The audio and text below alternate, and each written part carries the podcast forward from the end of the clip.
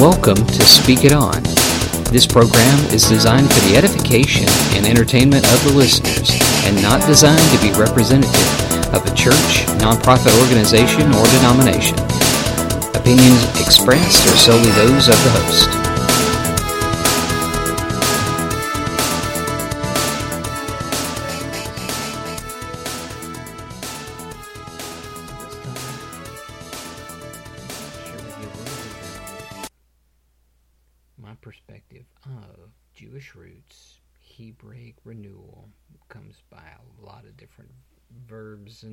Discussions.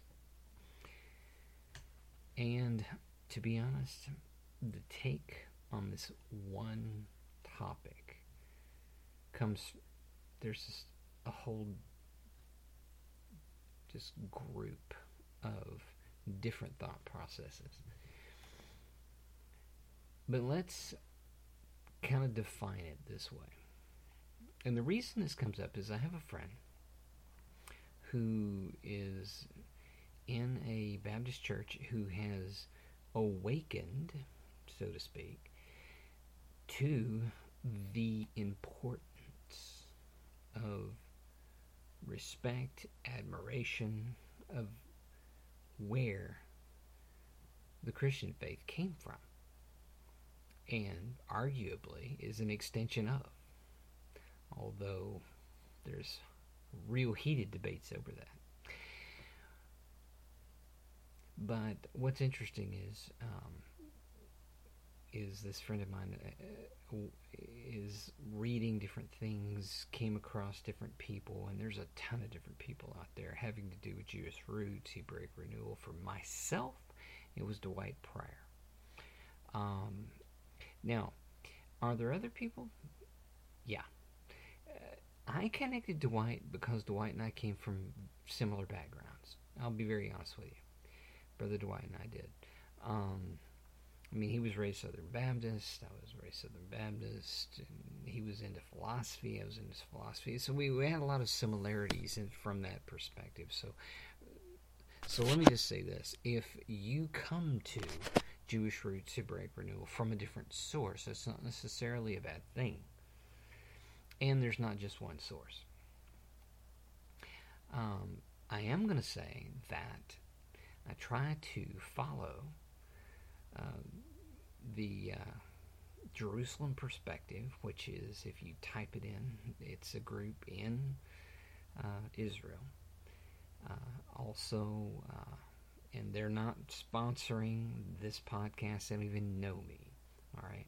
So just to let you know that. But a lot of scholars by the name of Brad Young and uh, uh, David Bivin, uh, and of course Dwight Pryor, you know, God rest him, uh, as well as uh, several others.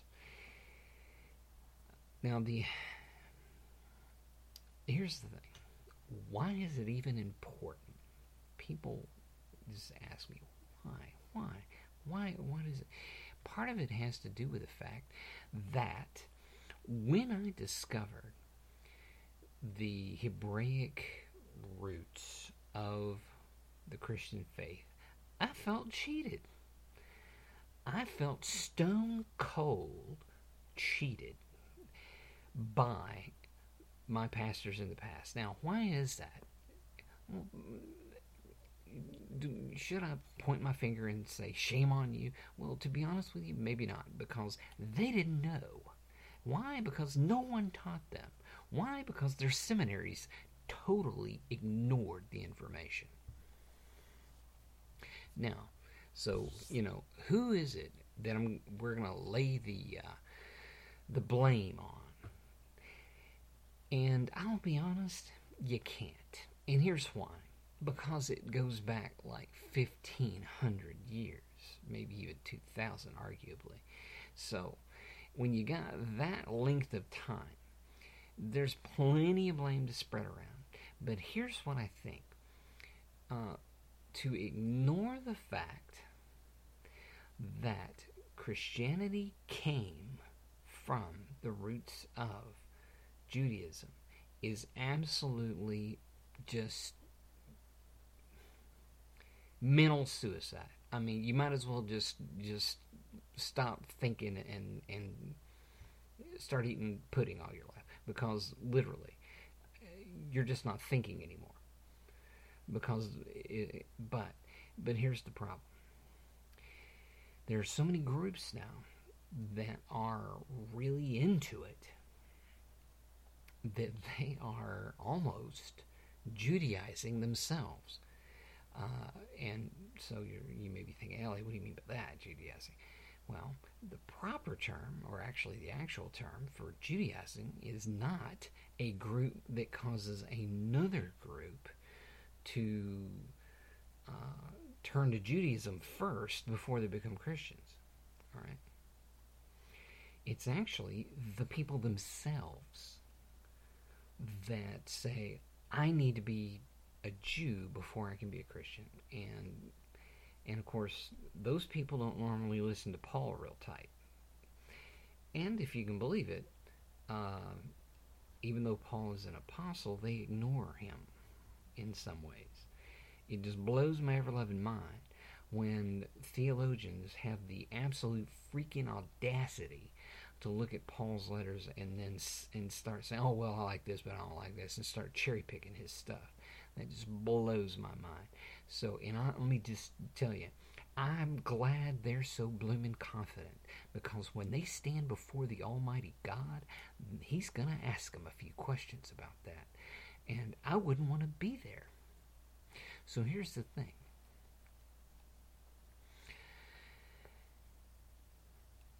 the first thing is the connection between Jesus' faith, which was Judaism, and Christianity, has been almost obliterated.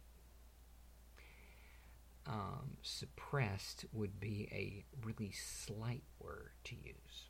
Obliterated would be a better use. Now, um, there's a lot of reasons for that. However, and not a whole lot of them good. And unfortunately, Judaism for years, for centuries, has taken a huge amount of ugly uh, attention from people who are believers, or at least say they're believers. Now, again, let's. I'm sorry. I'm going to bring this back around. Why? You know, okay. So, Ellie. What? What? Why does? What does this have to do with the price of rice in China? Here's the thing. What Jewish roots, what Hebrew Hebraic renewal, however you want to say it, what it brought to me was a super appreciation, an appreciation for the faith of the God of Israel and his people. Now, do I need to be a Jew? Do I need to convert to be part of the covenant? No. Why? Because that's what Jesus came to fix. Now, if you belong to Jesus, you're part of the covenant. But here's the thing He doesn't save people just so they can run freaking crazy. He saves people because He has something for them to do. One thing that I appreciate a lot about that is misunderstood about Judaism is the doing aspect. Is the doing, the mitzvah, the mitzvot. Now, what, what is it? It's a work. Whoa, wait a minute, work? What do you mean by work? I'm not earning my salvation, am I? I'm not earning my salvation. See, we've got this, Protestants have this freaking uh, absolute paranoia about, they are so insecure about their salvation in the living God through Jesus that literally they're freaking out when you mention the word works. Yes, Jesus expects you to do something. Wow, what a what a weird idea. He expects you to do something. And if you belong to Him, guess what? You want to. You want to. You want to actively make Jesus happy every day of your life. Whoa, what a thought. Now, here's the kicker there's a balance. And this is, and, and again, I'm going back to my friend who, who's getting in on board the Jewish Roots Hebraic Renewal train. All right. So there are groups out there, and they're just foaming at the mouth about it. I mean, they're rabid about the fact that by cracky, you're going to obey the Jewish law. You're going to celebrate the uh, the Passover. You're going to celebrate all of the festivals. You're going to to do uh, uh, Shabbat exactly the way you know, which is uh, the Sabbath, the exactly the way they're doing it. You're going to wear the tallit. You're going to do all this jazz. Well, the kicker is, is they are becoming what, unfortunately, Pharisees were accused of being, which is legalist. These people are actually turning into that. And oddly enough, the Pharisees weren't really that way in toto. In other words, all of them. If you have a copy of the Everyman's Talmud, which I would definitely hope you would get if you can, a copy, it even has a section in there where they they being Jews, uh, criticize their own groups for doing behaviors that are kind of silly. Okay? So here's the thing.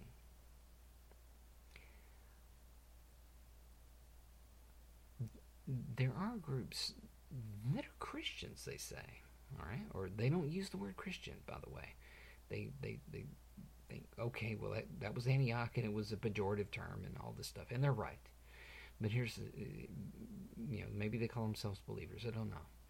But here's the issue they're believers, but they're like super hyper into the Judaic stuff. Now, is that a problem? No, it's not. If you want to do that, is it a blessing to your life? Absolutely it is. But to get snooty at someone else who doesn't is not in the spirit of Jesus. It's just not. So, so my friend who is getting into that, I would say this: be careful of groups that are just so full blast into it that all of a sudden they're turning into little hypercritical people that's not good. Now, um, do we have the freedom to wear a tali, which is the prayer shawl that uh, that Jews wear? And yes, there are guidelines on how you wear it, and the tassels on it, and all of that fun stuff. Um, here's what I'm going to say if you're going to go to the trouble of where of, of doing it, do it the way that a Jew would do it. Okay. If you're not, then okay. Um, because what I think is a poke in the eye to the living God is He has set up many of these festivals Shavuot and uh, Sukkot and Rosh Hashanah. I mean, just all of these festivals for specific reasons. God didn't just think this jazz up just to, well, you know, man, let me think. Jewish people need some stuff to do. So, uh, I, let's give them some festivals. Okay, well, you know, okay, let's spread them out that's not the living God. He's not doing that. We're, it's object lessons. It's teaching moments. It's to remind the people of elements specific. Each festival has a specific theme that God's trying to impress. So, if you're going to do it, then please do it in a reverent manner. And don't do it flippantly. You know? Because I don't think, I mean, because to me, that's it's like poking the eye, eh, poking the living God in the eye. And He doesn't like that. So, if, if so, don't do it like a big joke. If you're going to do it, be serious about it. If you're not going to do it, that's fine. And by that, by it, I'm talking about the festivals, the wearing the tallit, the the and all of that. Okay. Now, what I, what would I encourage someone to do? Do I uh, encourage people to wear the tallit, do, do the festivals, and so forth? Here's what I'm going to say. Walk with the living God in the revelation that He gives you, and do what you feel would be a blessing to the God, to the God of Israel. All right.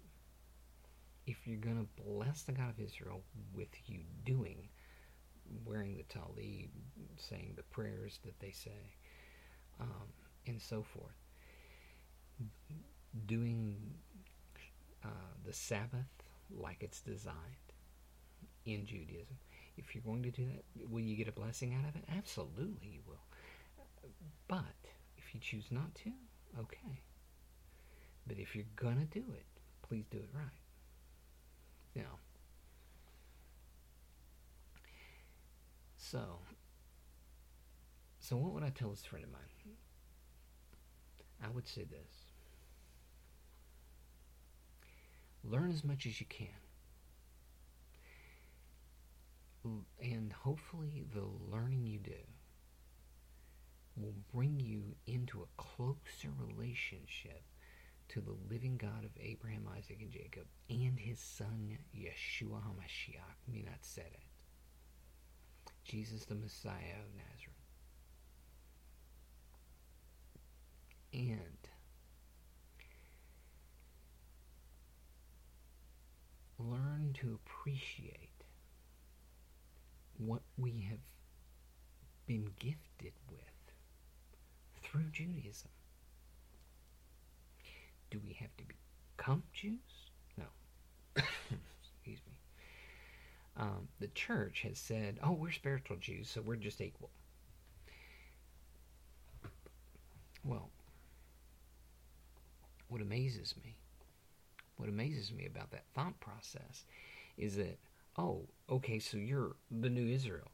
Um, well, so all these negative things God's talking about in the Old Testament, we're like that's going to happen to you too. Oh no, no, no, we got Jesus. Jesus took care of all that. Okay, so so what you're telling me is you can do all you get all the good jazz, but if you act like a like a jerk, nothing happens to you because all you're going to do is let Jesus have all the bad junk because you know he died for that, right?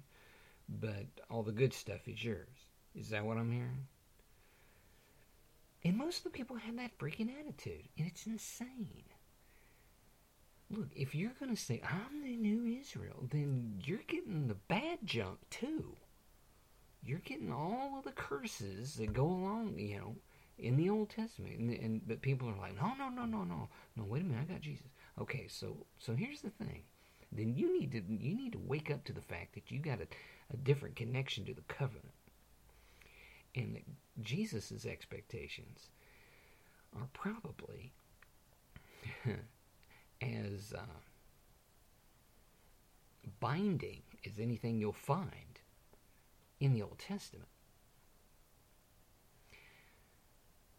So, the thing is, you know, for some reason, uh, Christians believe, oh, well, I can just live the way I want, you know, because Jesus took care of it all.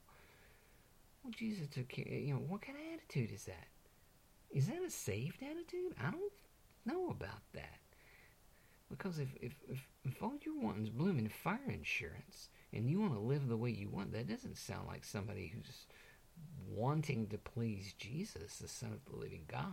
That doesn't sound that like that's screwed down too tight. And then, of course, they say, well, are you telling me to earn my salvation? No, I'm not telling you that. Here's what I'm telling you I'm t- I'm saying this that if you got a relationship with the living God through Jesus Christ, you want God happy. You want Jesus happy. And Jesus said, If you love me, do my commandments. Well, where are his commandments? Well, if Jesus is the Logos, which is the Word, that means the entire Bible is his. So you're supposed to look at the applicable portions of it and live the way God wants you to live. And if you're not, and you don't care about it, then you need to ask yourself a serious question. Do you really have a relationship with the living God through Jesus? Do you really? Now, am I am I wanting people to get paranoid now? Oh, I don't know if I'm, I'm saved or not. No, that's not what I'm trying to get people to, to think. I am trying to get people to think seriously about the relationship they've got with Jesus. That I am definitely in you know, focusing on. Now, Jewish roots ought to produce fruit. Jewish roots equals fruit. Jewish roots equals fruit. There ought to be something coming out the other side of you. I've been told that one reason Jewish people are not impressed with most church members is because they live like the blooming devil. Because they hear all this stuff about Jesus the Messiah and how, how Jesus changed their life. But when they look at the people, basically these people are giving them hate, spitting in their eye, and then running people off the blooming road and acting like bananas. If the living God is with you, it sh- that relationship should change you. It should change how you live, how you think, what you eat, what you choose, your business, everything. Because Jesus doesn't have just a piece of you. Mm-mm. If you belong to Jesus, He owns the whole you. So you need to ask Is every part of your life? And by the way, I've also heard this in the past, and this was by a Baptist preacher who said, Well, you know, people know Jesus as Savior, but they need to know Him as Lord. What? What? What? That's crazy. That's like that's like buying a car and then having to pay extra for the engine. You know, I mean, well, here's your car. Well, it doesn't run. Well, there's no engine in it. Well, why isn't there an engine in my car? Well, you know, that's different. Well, what are you talking about? The car is supposed to have an engine in it. Well, the same thing with salvation. Listen, you don't have a savior if you don't have a Lord. You don't if you don't have a Lord, you don't have a savior because he's one and the same. And by the way, he owns all of you. And he's got a plan for you. So, with that thought in mind, again, I want to encourage you get into the history, the culture, the language of the Jewish people. Learn about Jesus from every aspect. I would, you know, for me, it meant the Jerusalem perspective uh, and uh, jcstudies.com, and, and I could go on from there. But uh, looking at works from Marv Wilson, from Brad Young, David Bivin, uh, you know, very, and I mean, the list goes on. And again, nobody's sponsoring this. Nobody's paying me to say any of this. Nobody. So the thing is, is uh, reach out and learn. And learn to appreciate what we have been given through the living God, through Jesus and Judaism, the faith that came with the Jewish people. Thank you for listening to this edition of Speak It On. And as always, don't be afraid to speak the word in boldness and truth. And may God bless all of your efforts.